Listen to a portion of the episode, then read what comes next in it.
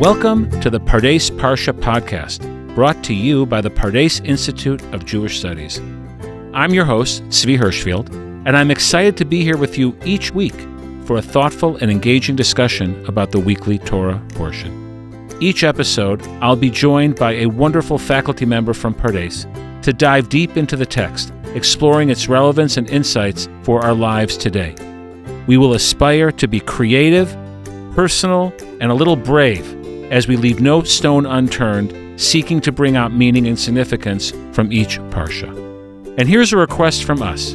If you enjoy our conversations, please take a moment to leave a five star review for the podcast. Your feedback helps us reach more people with these important discussions. So, whether you're a seasoned Torah scholar or a curious beginner, we invite you to join us on this journey of learning and discovery. With that, let's dive in and explore this week's Parsha together. Hello, everyone, and welcome to the podcast, the exciting Parsha podcast. I'm still Tzvi Hirschfield, and it is my privilege to have my colleague from Pardes and other places in Yerushalayim, Nechama Goldman Barash, to share some Torah insights with us and help us connect really to a book in general, the book of Leviticus, the book of Vayikra. It has so many things like sacrifices and ritual laws and purity and impurity that it's sometimes very challenging for the modern reader to connect to. And uh, it's been such a privilege to listen to Pardes faculty really make it relevant. And I think that that's really important. And so I have complete confidence Nechama is going to do the exact same. So welcome, Nechama. Hi, Tzvi. Happy to be here terrific. And she's actually sort of smiling, so I think we can agree that she's probably pretty happy to be here. So let's jump in. The opening of the Parsha is very strange. Why does it want to tell us that what's being told now is after the death of the sons of Aaron? Like, why is that some pivotal marker that the Torah wants us to know about? So I think that's a really good question. And to remind our listeners, the sons of Aaron died in chapter 10, and we're now opening up Acharei Mot, this week's Parsha, in chapter 16. So there's really been a break of six chapters between the narrative of the shocking death of Nadav and Avihu and returning to that narrative here in chapter 16. And what I think is important to recognize is the break in between the telling of the story interjects really important information in the world of tabernacle around the laws of Tuma and Tahara. Now, I know they're often translated as purity and impurity. To be honest, it's not a great translation. Those are the kind of words that are hard to translate accurately. So I'm going to continue using Tuma and Tahara.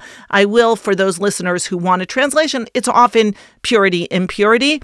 And really, those are laws that create boundaries and remind the children of Israel that proximity to the divine presence requires utmost caution and that the tabernacle is not a place you can go to on a whim or when you're subjectively interested in bringing a sacrifice.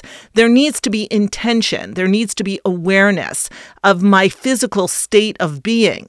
If I've come into contact with death, if I've encountered a disease termed tsara'at, which again is often translated as leprosy, not a great translation. If I've incurred a form of tum'ah from bodily states like menstruation, childbirth, or seminal emissions, those are all moments of pause. They don't prevent me from bringing a sacrifice eventually, but they remind me that I am in a cyclical relationship with the divine presence in the tabernacle, and there are times that I cannot just enter because I feel like I need to bring a sacrifice of gratitude or a sin offering. So let's go back just so we can find the frame a little bit. So the sons of Aaron die, the text back then says, because they brought a strange fire, and it sounds like you're pointing us in the direction of an uncommanded fire, or they somehow entered the Holy of Holies when they shouldn't have. And then we have a pause. We finish that piece of narrative, and then we have these chapters that deal with various states of impurity, and now we're picking up again. Yeah, and to just go back to something you said and sharpen that a little more, my reading of Nadav and Avihu bring this strange fire they were not commanded to bring, is not that they did anything morally problematic. In fact, nowhere in the biblical text are they blamed for any transgression, but they deviated. They deviated from the protocol that had been set out in the previous chapters for what the avoda or the sacrificial rites were meant to look like. It seems like they were swept up in a kind of, you know, fervor, ecstatic spiritual fervor, they bring this fire and they are immediately struck down by God with a fire right? With kind of a divine fire, they become sacrifices. And I think their death illuminates the need for God to clarify subjective desire is not going to be relevant in such a divinely mandated space, and there has to be order and protocol. So, a lesson in delayed gratification, if you will. So, let's talk about that for a minute. If I'm on the outside looking in, what's so terrible about people just going to the Holy of Holies and being close to God? Why don't we encourage that? Why isn't there a big line in the desert of all the Jews waiting to just rush in and have this intense encounter with God? Why should it be limited? Why so many rules, do you think? So I think because God has told us already in Exodus that his presence will reside however we understand that in the tabernacle, there have to be a formality and a protocol in order to create a kind of respectful interaction with the divine. And I would pause and look at, let's say, The Crown, right? That wonderful Netflix series, which is somewhat fictional about the monarchy in England. You don't get to just show up to visit the king and queen. You need to be invited. There's a protocol. You have to dress a certain way. Certain conversations are very much scripted. I feel the world of Tabernacle, Kivyachol, right, even more so, if you're talking about the King of Kings, requires this intentionality in order for there to be the grandeur, the respect, the gravitas that being in relation with an unseen God, right, an invisible God, a God that is not tangible, and yet we very much believe is there even more so the way you're going to enter that space to show that you are in the presence of that kind of divine kingship requires, I think, caution and a very scripted entry. You know, it's interesting. So basically, we're in this tension, or people back then were in the tension, and we can talk if we're still in it. On the one hand, God wants relationship and God wants to be present among us. On the other hand, God wants to maintain a certain amount of distance. We have to always be aware that God is God and we are we. God's not our next door neighbor or our pal or our spouse. And therefore, there's a need for, as you put it, protocol, distance, limits. So, us and God, we're in this problematic dynamic where God wants us around, we want God around, but there's something dangerous about the relationship if we break the boundaries. Am I getting you correctly? Yes, absolutely. And one more point I'll add because I think if we think about relationship, the cyclical aspect, right? A woman who menstruates, eventually her menstrual period will end and then she will be able to bring a sacrifice if she wishes. There's nothing that alienates us for infinite amount of time, right? It's always finite. And I would suggest that it creates a sense of yearning. The idea that I know that I have to count seven days or, you know, seven days clean of whatever I'm counting from, death, impurity, and so on, means that there's a yearning, a sense of I can't always have this kind of close intimacy with the divine presence. And then perhaps it will lead to a sense of yearning for that. It creates, I would say, a specialness, right? I can't have instant gratification. So when I finally achieve that closeness, it's going to mean all the more. So I think there might be something of that as well. So it's not tameh bad, tahor good, but in states of tumah, impurity, many of them are just a natural result of being human. And so if I understand you correctly, there is this built in pausing or cycle, or all of us are in this state of aspiring to get close to God, having a moment of being close to God, but then retreating somehow all the time. And I want to follow up with something you said just to apply it today. And I'm wondering, I don't know if wacky is the right word, but do you think it's possible today that many groups of Jews on either end of the spectrum have sort of lost the balance, that there are some Jews who want their Judaism and their relationship to God to be constant, intimate, but fundamentally on their terms. And then you have other groups of Jews who are unwilling to think in terms of their own needs of relationship and just focus on the protocol and the demands of fear and respect. What do you think? Am I making enemies of everyone with that one? I think that's a fairly interesting and accurate observation of the spectrum you see of how people relate to religion. The need for the intimate closeness that we talked about can lead to a rejection of halacha or boundaries or anything that seems to restrict that closeness and intimacy. And on the other end, there has definitely been the argument that so much attention to detail, to the small details of halachic practice, eliminates the possibility of having an emotional or intimate experience with the divine. And how do we create a balance. So I think that is a struggle many people who are seeking meaning in religion struggle with. How much is subjective versus objective, and what is the balance between the two? You know, it's almost like in Acharei in the book of Vayikra and Leviticus, we're having Hasidim and Mitnagdim battling it out, where the Hasidim want relationship, and they look at the Mitnagdim as cold and focused on the formal, and they're not having their relationship with God at all. And you have the Mitnagdim saying, "What you guys have lost all control, you've lost all sense of respect and protocol, and where's your fear of God?"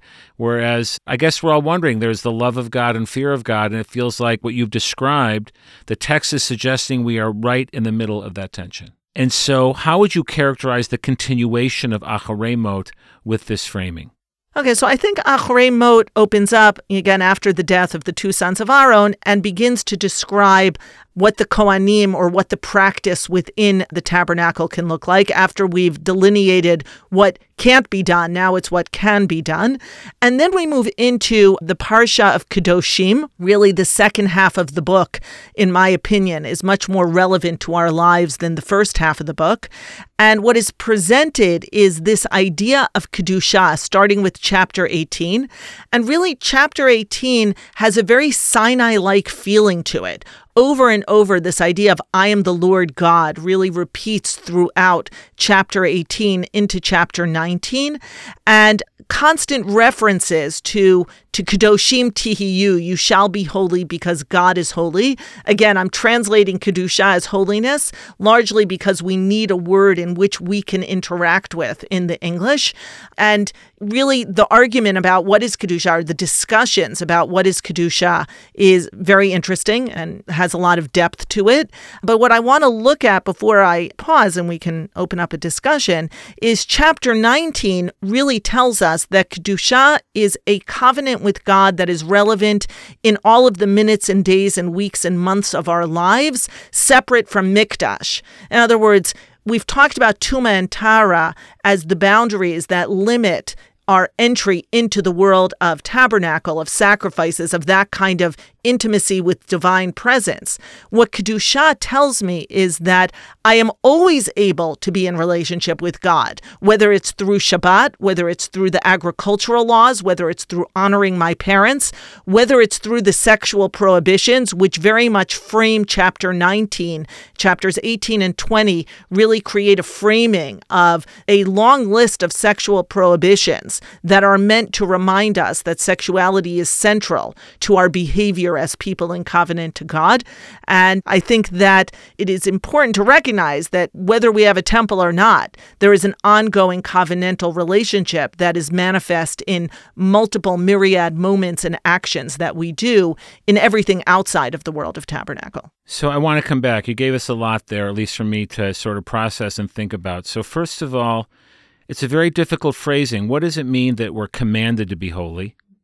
And what does it mean to say we should be holy because God is holy, especially after this whole context where we just learned about how dangerous it can be to be close to God, how other God is, right? How God has to be treated differently than everybody else. And now we're told, no, no, you can be holy or you should be holy because God is holy, implying we're somehow connected and close, and who God is, is in some way who we're supposed to be. So I'm wondering what your thoughts are about that. And in addition, commanded holiness. What does that mean? Okay, so I'll remind you, Tzvi, that you're the philosopher. You teach Jewish philosophy, and a lot of these questions are going to be very relevant. Uh, no name calling, please. I just teach Talmud and halacha, you know. The difference, perhaps, I'd like to suggest between the world of Mikdash, the world of tabernacle, and the world outside is the danger in the world of sacrifices is, I think, anthropomorphizing God in the ancient world, the idea of anthropomorphizing the deities, seeing the deities as having some sort of human form. I think a lot of what happens in the Mikdash is meant to both create something physical, right? The bringing of the sacrifices, the blood of the sacrifices, and yet God is very much non formed. As I said, there's an absence of an image of God in the tabernacle, in the temple. And so I think Kedusha, in many ways, avoids some of that. There is no danger in Kedusha because when I keep Shabbat, I'm acknowledging God's presence in the world, but I don't have the danger of anthropomorphizing God by keeping Shabbat or by acknowledging God when I go out to my fields and leave certain parts for the poor. It only reminds me with gratitude or with the awareness of the giganticness of the divine. There's something inspiring. And so, in that relationship, I don't think you have the danger that you have in the world of temple that I think requires much more caution and many more boundaries. In other words, if I understand you correctly, when God is so tangibly present, and I use the word tangible intentionally, you need even more lines and more boundaries because he's so present in your sensory experience. Whereas God is present in the holiness of time or in the holiness where we treat other people, because God's presence is in certain ways less concentrated, more abstract, it almost means we can even be closer. That we can even be, in a certain way, we have a closeness to God available to us in our outside the temple lives than we have inside the temple. Yes, absolutely. And I'm going to say something that now is going to get me into trouble. Oh, good. But and I hopefully think, you'll all remember that and not what I said earlier.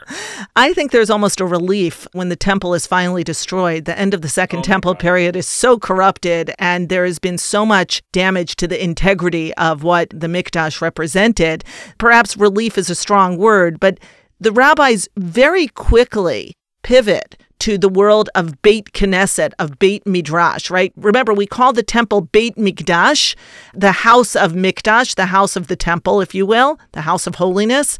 And then a lot of work goes into, even before it's destroyed, but certainly after, the idea that we can create intimacy with God in essentially a parallel line, like in the temple, through prayer and study. And that does a lot to eliminate hierarchy, right? We don't need the priests anymore. We don't need the tangible sacrifices. And yet, the world of Torah study, the world of prayer, allows us to continue intimate relationship without the physicality of the temple and the sacrifices and there's a lot of meaning to be plumbed from those institutions that really even before the temple is destroyed are already being set up and almost immediately replace it and so we're going to spend 2000 years mourning the loss of temple and at the same time very comfortable in the Rabbi Yochanan ben Zakkai model of give me Yavne. Yavne has within it the idea of of building, right? Where he says to Vespasian, give me Yavne where we can learn Torah, we can pray, and we can do mitzvot of the Torah, very much reminding us that the temple was only one very particular way of interacting with God. And there's this enormous platform or palette of mitzvot that are still very resonant and available to us. And I think that's the Kedoshim Tihiyu. I think that's the second half of Achrei Mot. They're often read together. Are they always read together, Tzvi? I don't know. That's a good question. Yeah. So whether they're always read together or not, there's a yin and yang there, right? Very much the world of the priests and the temple, and then pivoting to a world that is about all of us, whether we have access to the temple or not. So, wow, you offered a lot there. I don't think anything was overly heretical, but we'll see what happens. We're Pardes. We're very open yeah. at the Pardes podcast. we welcome all flavors. So basically, what you're arguing is, I think, that we're supposed to have the holiness of tabernacle and temple, and we're supposed to have the holiness of our day to day lives outside. And what you're suggesting is we couldn't manage that.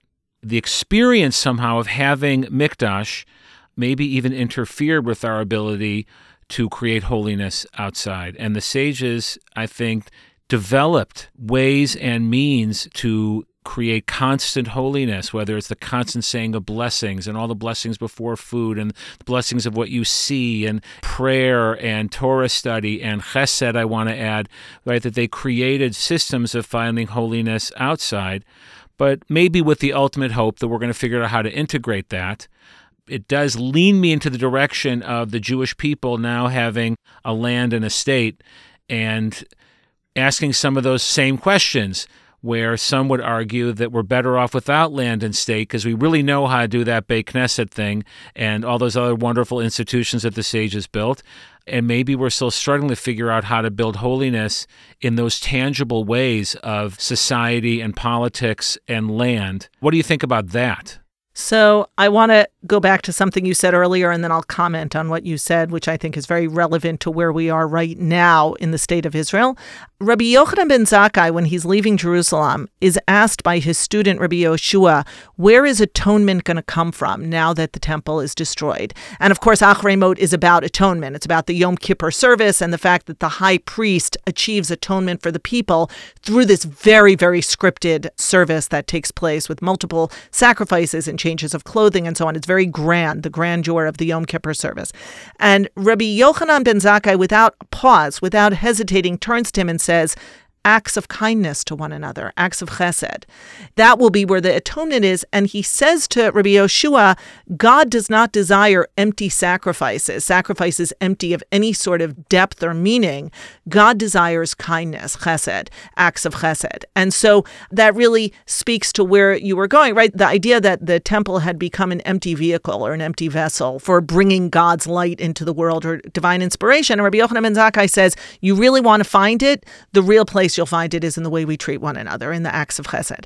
To speak to your second question, I just want to say for those who are going to listen to this perhaps in years ahead, we're right now in the end of March, beginning of April 2023, and it is definitely a time in which a lot of these questions are being asked regarding sovereignty and the land and the state and religion and the place of religion in land and state and religious institutions in a democracy. You know, there are not easy answers.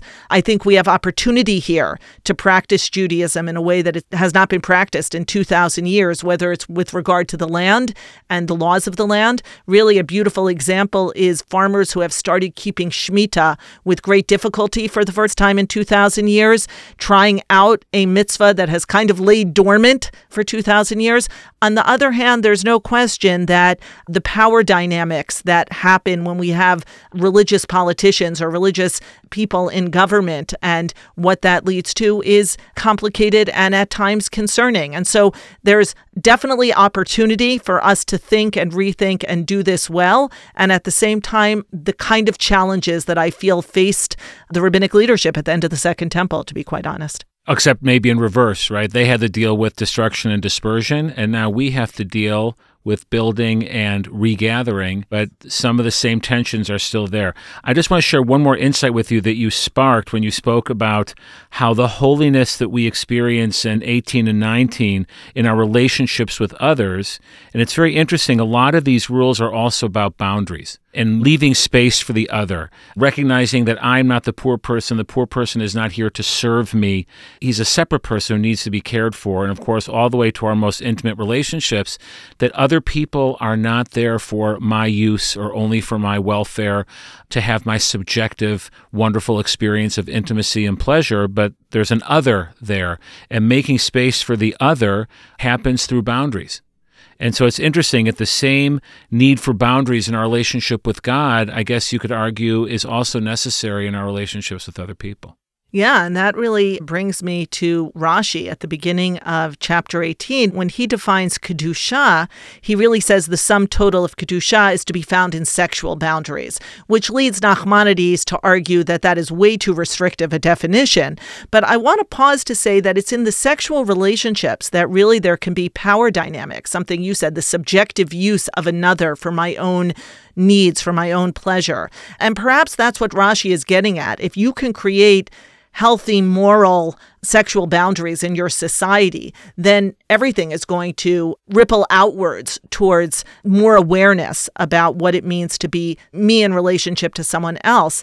And I will say, chapter 18 brings us a long list of do nots. Do not have sexual relations with a sibling, with another man's wife, right? And so on.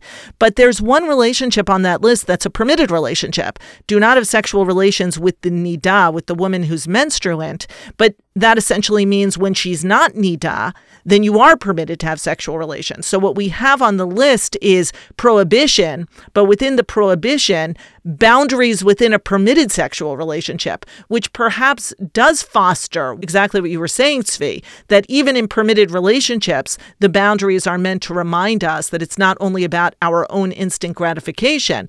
Each person in the relationship can use this kind of non sexual time to think about the meaning of the intimacy in their relationship and how to incorporate it perhaps in a healthier way. The cyclical nature of the sexuality perhaps is meant to create a sense of yearning and also a sense of awareness that there's someone else in the relationship. And really, maybe even all relationships, even non sexual relationships, this idea of both closeness and giving space and how we're always in that dynamic.